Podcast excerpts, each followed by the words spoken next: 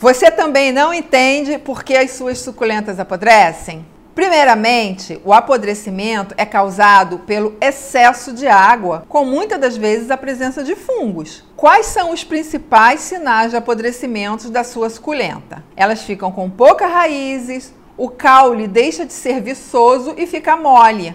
Muitas vezes elas começam a apodrecer porque o solo não está bem drenado. Você deve mudar o substrato para um substrato que tenha metade terra de plantio e metade de areia lavada. Esse solo deve estar bem airado para que a água escorra e não se acumule na terra. Pode também colocar uma camada de pedrisco em cima do substrato para as folhas de baixo não ficarem em contato com a terra, assim ficando úmida por muito tempo. Para salvar essa suculenta, você deve retirar todas as folhas velhas e secas, cortar a parte que ainda está viçosa, que normalmente é a roseta de cima, e tirar toda a parte apodrecida da planta, que normalmente é a parte de baixo.